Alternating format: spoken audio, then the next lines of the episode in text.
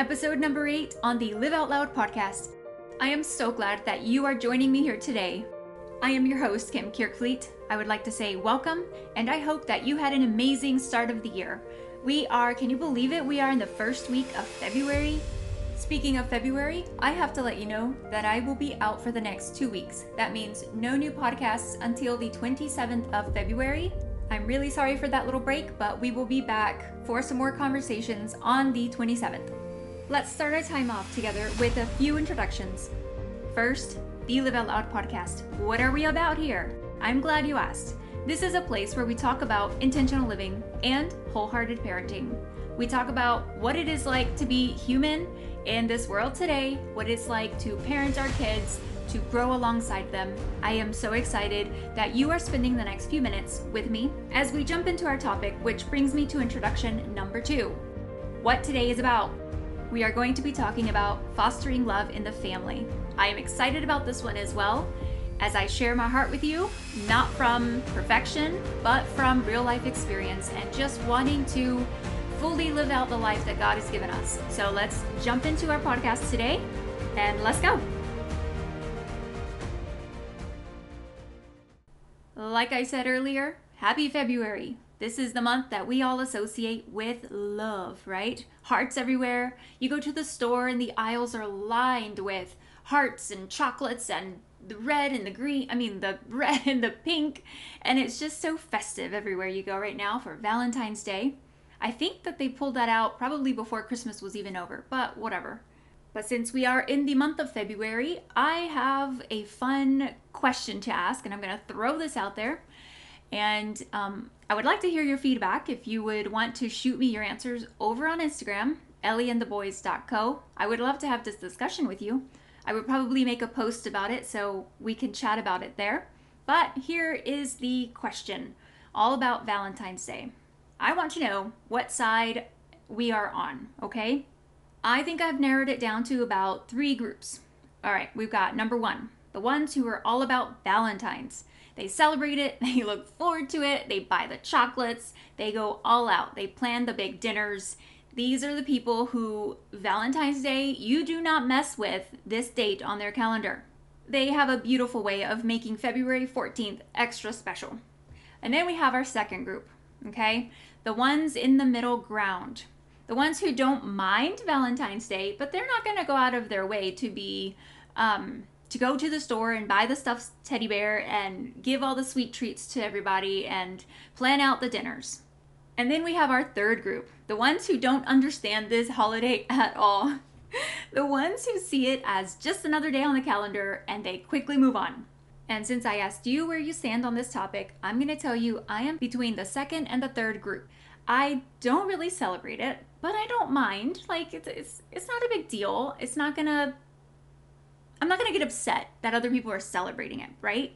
But I've never really planned anything special on that date. It's just kind of another day but I don't buy the chocolates, I don't buy the things, and flowers on Valentine's Day don't really mean more to me than flowers any other day.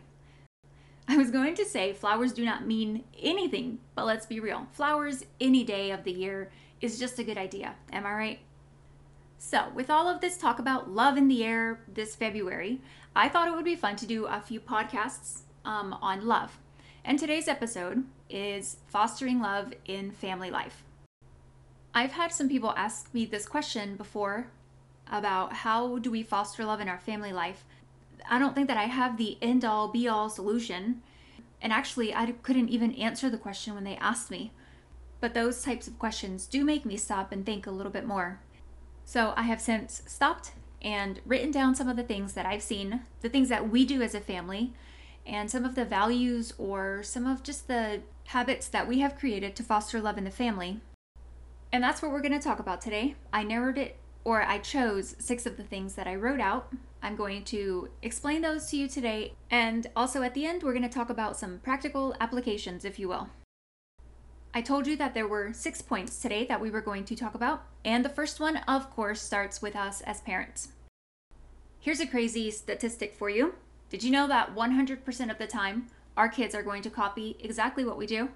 And I know that you already know this, but for the sake of my point, I'm going to repeat this. Our kids copy what we do. So when we think about fostering love in our family, and we remember that it starts with us as parents, this is an important part. Several months back, we were going through a bit of rough waters, if you want to say that, when it came to treating each other with love inside of our own home. I felt like I kept repeating myself over and over, and it just wasn't changing. And uh, I remember I was standing in the kitchen. Here I am in the kitchen again. I was putting away some leftover food, and I was just having this conversation in my head with God. And I was asking Him to help me fix this less than peaceful situation that was going on in our home. And I remember God so gently asked me to take a look at my actions. Whoa, I was not asking God to fix me. I was asking Him to fix the problem we were having. And He said, Take a look inside. Take a look at the way I was speaking and the words I was choosing to use. I wasn't using profanity or harsh words, but I was not pointing to God's best in my children. I was pointing out their shortcomings more often than not and getting on them for, for every little thing. And I was the one leading the charge on this less than peaceful situation. How many of us know that whatever standard we set as parents, it is going to be taken and it's going to be added to? So if I set a high standard for my kids, they will most likely take it further than I even expected. And the same thing goes when the standard I set for words and the ways that we speak to and about each other are set. If I, as the parent, start to not be as kind to my children in my words or the way I'm speaking to them, my kids are going to take that and they're going to add to it. So here I was talking to God, and He reminded me to check my heart, my words, and my actions. Do you know what happened when I started switching back? Yes, they all followed. We as parents set the standard, and our children will follow. Whatever path we take them on, they are always on our heels. So when we are looking at our family and wondering how in the world can we start fostering love in the family, just start with yourself and see the ways that we speak to our children whenever whenever we are upset for one whenever we are frustrated how do we speak to our children whenever things aren't going quite right when they are testing the lines when they are pushing the boundaries how do we respond in times of joy how do we respond in any situation in life check how we respond to our children and start with ourselves first. And then we can move on to number two point out God's best in your children. I heard this said a few years back when I was working full time in ministry. I was talking to another leader, and he casually said this point out God's best in them and call them up. I don't really know if that came from a book or from this person, but I remember it just struck me so much and it made me stop and think just how beautiful it would be to do that in the family life as well. Not just outside or in ministry or wherever else you're working in the workspace, but in our family home. And I began to dissect this and wondering how I could apply that to our lives, to my kids' lives, and my relationships at home. Because more often than not, it is so easy to point out the worst in people. We as humans easily get upset when something doesn't go right. We are quick to call people out whenever they have not met our standards, whenever they have shortcomings. We are so quick to jump on people. But I do not believe that is the way God intended for us to do relationships. And for some reason, it is especially hard to do this with the people closest to us. We have a tendency to letting people close to us get on our nerves, and we are quick to jump on them and point out where they have wronged us or what they have done that wasn't right. But pointing out God's best in people, what an amazing idea this is. It's bringing to light God's character, God's strengths that He has given them, and calling those out of them and letting those be what shines. It's hard to want ourselves to look good. But in this scenario, it's making the other person look good. It's saying, hey, I saw how you had patience with your brother whenever they asked to play with you. That was beautiful. It's taking moments of chaos in the home. You're trying to make dinner or fold the laundry, and everything is chaotic. And you stop and just pause long enough to find one thing about someone that you can bring out. Maybe you have one of your children sitting on the couch reading a book. And in that moment, you can point out that in them and just say, Thank you. Thank you for not creating more chaos. And you know what happens more often than not? All of the other ones will follow because we all like praise we all prefer words of encouragement. And so, whenever they see that mom stopped and she told this one child, Thank you for doing this, more often than not, everyone else will follow because you pointed out God's best in someone in that moment. It could have been easy to say, Guys, please just stop and just sit on the couch and read.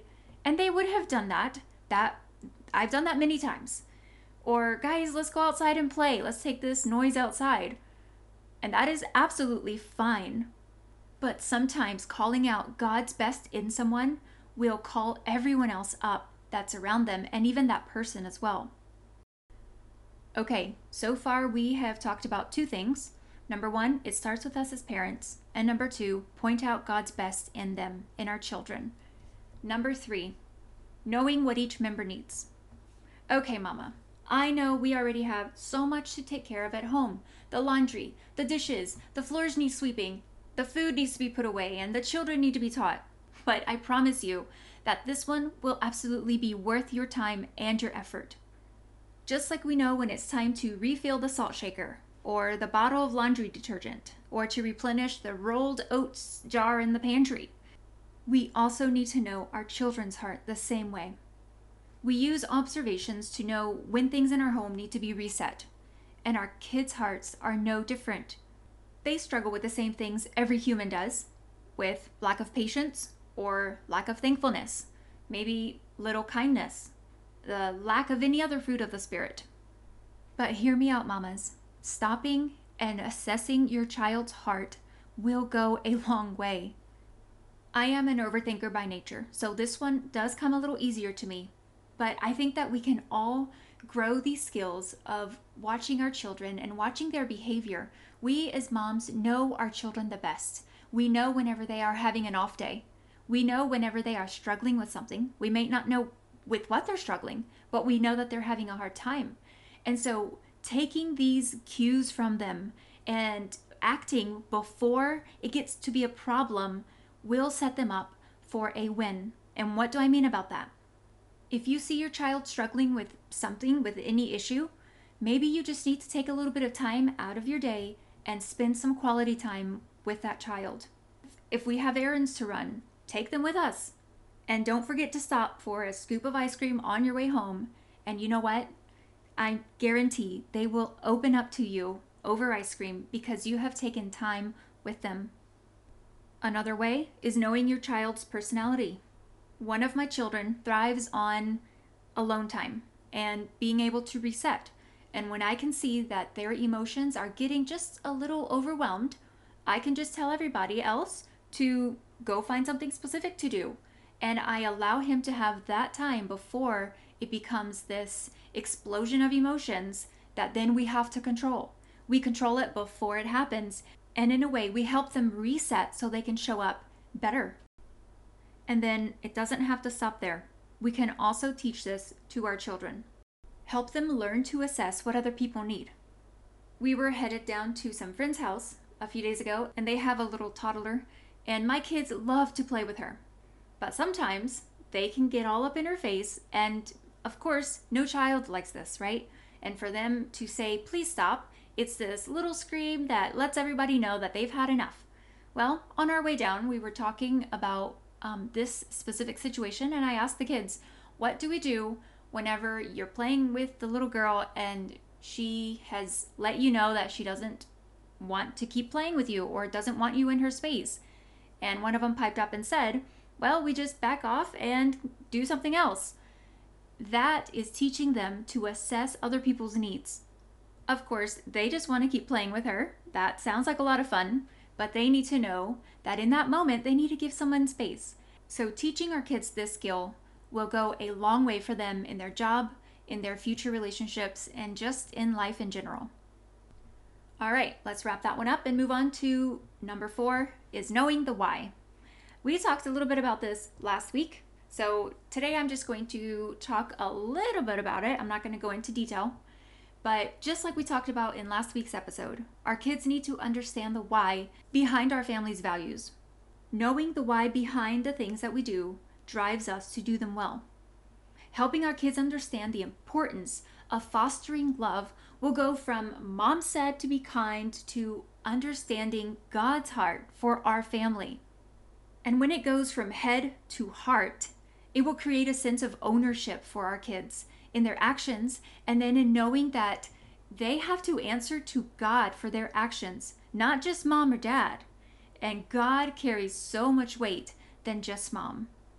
The why for our family, we always go back to scripture, but if I could sum it up in just a few words, I would say this The relationship is more important than the issue. Your child is having a hard time sharing a toy. You know what? The relationship matters more than the toy. We can put the toy away on the shelf and focus on the relationship right now. They're always choosing the biggest cookie on the tray. All right, let's practice serving each other. Let's give the biggest cookie to someone else and offer it to them first. The relationships matter more than the issues or the problems or whatever else is in front of us. But helping them understand this will create ownership over their actions, like I said before. And that, my friends, takes so much weight off of you as a mom and the things that you have to do because it transfers it back to them and it takes a load off, honestly. Now, we are still here to coach them through and walk them through, but they are thinking more about their actions than you are having to step in and be a mediator. All right, moving right along. Number five, we have help them celebrate each other. Oh, we do love this one in our family, so much so that I don't even have to bring it up often. The kids will ask to do this one. So I'm going to walk you through what it looks like to help each other, to help them celebrate each other. It started with conversations when they were little, mostly at birthdays or um, Christmas. Whenever someone would get a gift and the other child wanted to play with the gift or wanted a gift himself, I would walk them through why that day was special for that person. It's their birthday. We are going to celebrate with them, and we are excited that they got an amazing gift. And now, if they want to share with us, that's great, but right now, we are going to celebrate them. They understand this idea because they also have birthdays and they also love to open gifts on Christmas. So it's not a foreign idea for them to celebrate someone on this day. And then the days that go after these birthdays, we just keep talking about it to our children about celebrating other people in our lives and the fact that it's not always going to look the same for everybody. So now, after years of conversations, they know that when someone receives a gift or words of encouragement or a little pat on the back, it's not for them to feel overlooked, but to celebrate the other person. So that's with big things. Whenever they receive a gift, or maybe someone on the field said, Hey, you played so good today. But we can also help them celebrate each other in daily life. Whenever someone is coloring a beautiful picture and someone else is walking by, I catch them say, Oh my goodness, I love the colors that you used. Or perhaps they're having a competition of Lego building, building a big ship, and whoever builds the coolest ship wins. And what's beautiful is although it is a competition, they will celebrate the person who wins. The person who gets picked for the coolest ship, they collectively celebrate this person. The competition was building, it wasn't a competition of who is better. It is about the creation. And so their relationship stays intact. And that is such a beautiful thing to watch unfold as they celebrate each other. And the part that I told you my kids ask to do because we just love this one so much is they ask to celebrate each other openly. We will go around in a circle and say, All right, uh, mom, it's your turn to say something you love about one of, you know, they'll pick a name. And so then it's my turn, and I have to say something that I love about them. And then they'll pick somebody else. All right, it's your turn to say something about this person. And it gives us a chance to go around in a circle and just bring out some positive things that we have seen about each other or something that we think is awesome and just to bring that to light and just celebrate that person for who they are. And that is such a fun activity. We do it in the car, around the dinner table, when we're out on a picnic, whatever. Just celebrating each other is such a beautiful gift to give your kids and your family life. And the last one is how can I serve the family? Asking yourself the question, how can I serve the family? Serving is different than having to do something. When you do something out of the perspective of serving, it is loving the person in the future. I read a quote a while back, and although I don't really remember it word for word, the idea of it has stuck with me. And, and the quote was this When you wash your bowl or your cup or any other dish, don't look at it as simply having to just do the task, but think about the person who will use it next and the blessing it will be for them to use a clean dish. Now, it goes beyond just washing the dishes. It goes into every area of our life of this posture of serving the family because we're thinking about the blessing that our actions are going to be. A few weeks ago, we had an exhausting week with frozen pipes and busted water lines, and on top of that, most of my kids got sick. So, so sick. And their energy was completely zapped out. But because of the busted pipes and everything, the, the chaos that was going on, they were up and helping us work whenever we needed they were up and moving a little slow, yes, but they were willing to help us move heaters into crawl spaces and pump water out of places that water should not have been in. But I can tell you, these kids were serving the family. They weren't just doing something because I had asked them to. Half the time, I didn't even have to ask. I would walk by with a bucket and they were, Mom, Mom, let me come help you, you know? And I'm like, I would feel bad because they're laying on the couch and they're not feeling well but their attitudes, their posture of their heart was to serve in whatever capacity that they could, and they did. And it was so beautiful to work as a team, and that is serving, thinking about the people in your family. I have found that switching a simple word from our vocabulary, from I have to, I have to put my toys away, I have to wash the dishes, I have to make dinner, to serving changes our heart behind our actions. An easy way to start making this change is in the language we use. When your child, say, they pick up their shoes or their toys, instead of saying, Oh, good job, honey, we can say, Thank you for serving the family. Really simple, really simple words. But when they start hearing these words again and again, it will remind them that they are not just doing a task or um, carrying out whatever mom asked them to do, they are serving each other. And it is what we are called to do as believers. Jesus came as a serve, a servant, and we are called to follow in his footsteps to serve one another. And if we can teach our children that early on in life, we will set them up to follow in the footsteps of Jesus. It will change your home life today and their future life. So, to wrap this last one up, is how can you serve the family? Thinking on that, asking the question, changing your vocabulary to serve instead of I have to. Okay, that was such a fun conversation. But before we end our time together, I told you I was going to give you some practical applications. So here they are. Let's go through them really quickly. Number one, ask questions about each other.